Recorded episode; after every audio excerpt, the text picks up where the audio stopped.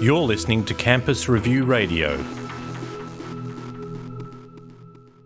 Can you just run us through the key points of your paper? I wrote this paper as a reaction to some papers that had been published in, by the Grattan Institute, where they argued that uh, expenditure on regional development was inefficient um, and that could not be justified on in economic terms, um, except only on terms of equity or, or social benefit. In in their papers, they mentioned regional universities as an example of expenditure that could better be replaced by just scholarships for regional students to go to universities in metropolitan Australia. And I thought, well, regional universities, it is true they consume taxpayer dollars, but they also earn international exports um, via from uh, and uh, international students. And so I sought to cut, uh, for, for various reasons, Charles Darwin University in the Northern Territory is the easiest university to get the figures for. And so I calculated the economic impact, regional economic impacts of foreign students on the Northern Territory economy. So uh, there's partly countering the Grattan argument uh, and pointing out that these that this university was earning significant export dollars, if you like. Can you uh, sort of like paint us a picture of what you found about the international student market in the Northern Territory?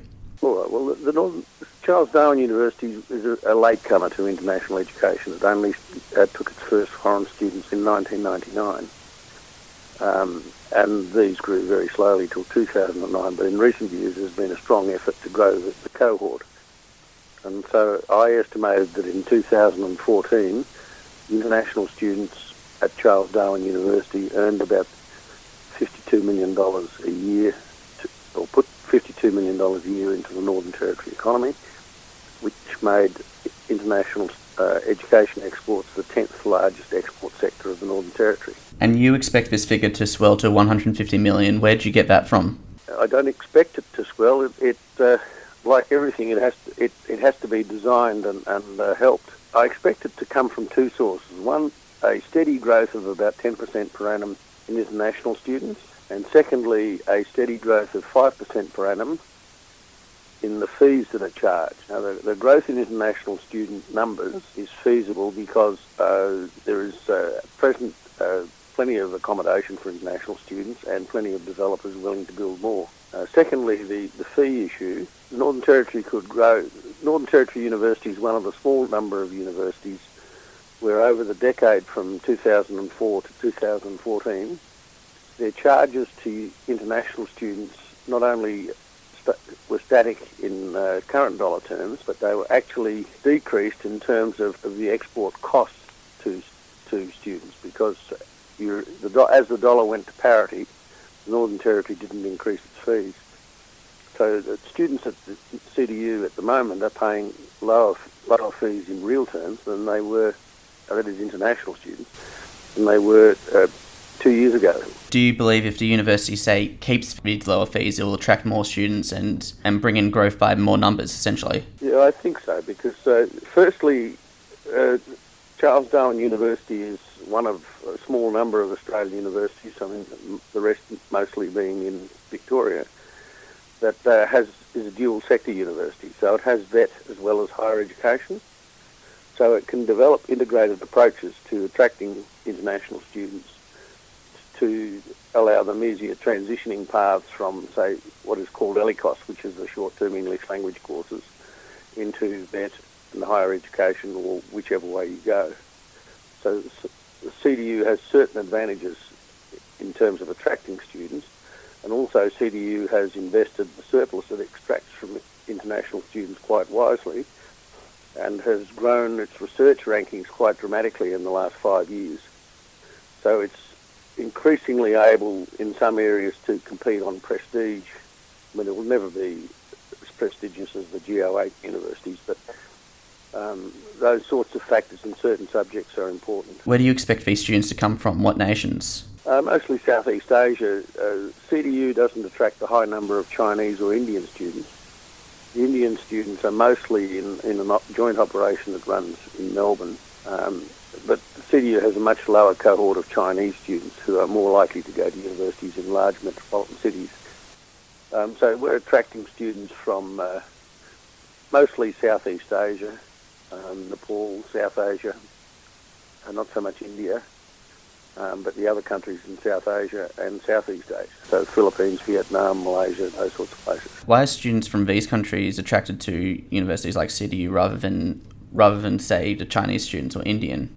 Um, well, I'm, I'm, not too sure. I've never actually seen surveys, but based on anecdotal evidence, and um, I think the Chinese and the Indians are more concerned with prestige and also are more attracted to large cities.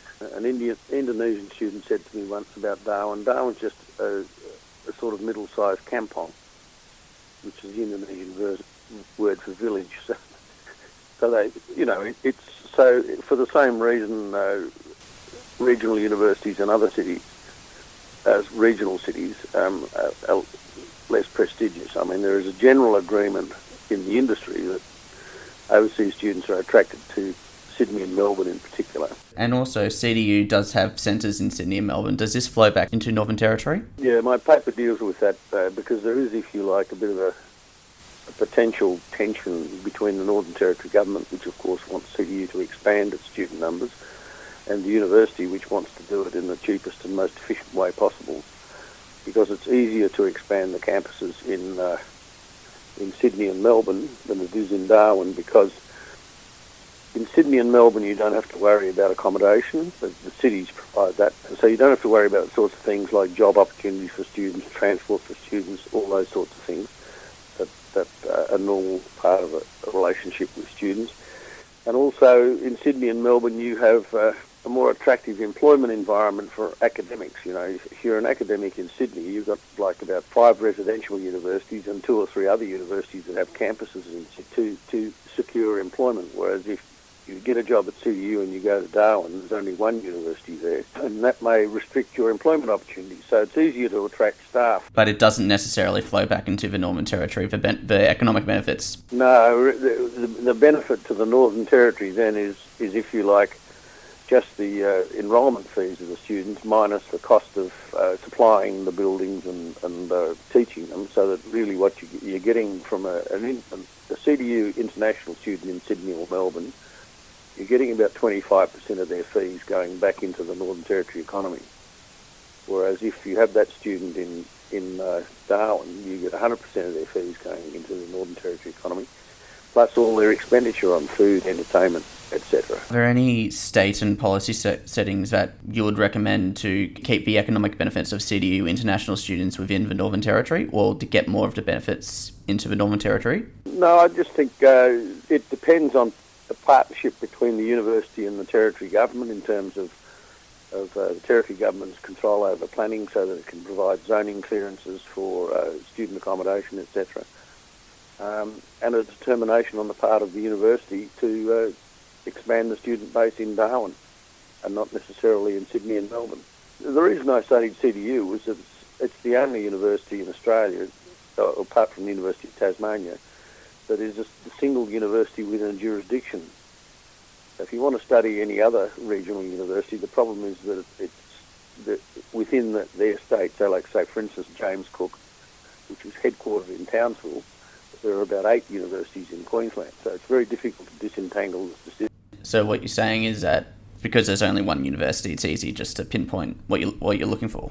Yeah, it's easy to pinpoint its its impact on the, if you like, the regional economy of the Northern Territory. Whereas any other university in Australia, it's very difficult because there are a whole lots of other universities, you know, in Sydney, and I mean, there's five in Perth, there's three or four in, in Adelaide, there's five or six in Melbourne, five in Sydney, etc. You know, it's very difficult. I suppose clearer data would help then. The, the data is a nightmare because there's uh, a lot of people, there's estimates that 135,000 people came into Australia and put on their uh, entry card, their customs entry card, that they were coming for educational purposes. Now, presumably that could be short-term courses, it could be English language courses, could mean enrolment in vet or uh, or um, higher ed but we don't know because uh, the they didn't have uh, student visas or didn't come in on the, on the relevant visas to do with, with education. So we, statistics in the whole area are a mess. I mean, the immigration statistics don't match up to the federal education statistics. The ABS has different statistics. So CDU is, and probably the University of Tasmania, are about the only universities you can actually estimate their, the impact they have on their jurisdiction's regional economy. There's not enough data to really determine enough international student numbers. Is that what you're saying? Can you bit clarify what you just said there? Well, I suspect there are more more students interpreted broadly. I mean, for instance, in the Northern Territory, a lot of the government departments run short-term courses. So, like emergency services will run short-term training courses for Timorese or Indonesian emergency services, for instance. And that doesn't show up in the statistics. They don't come in on education visas. They usually come in on short-term stay visas, you know, like tourist visas. It's it's a complicated area. I mean, you know, what I've told you is, is sort of a simplified summary of it.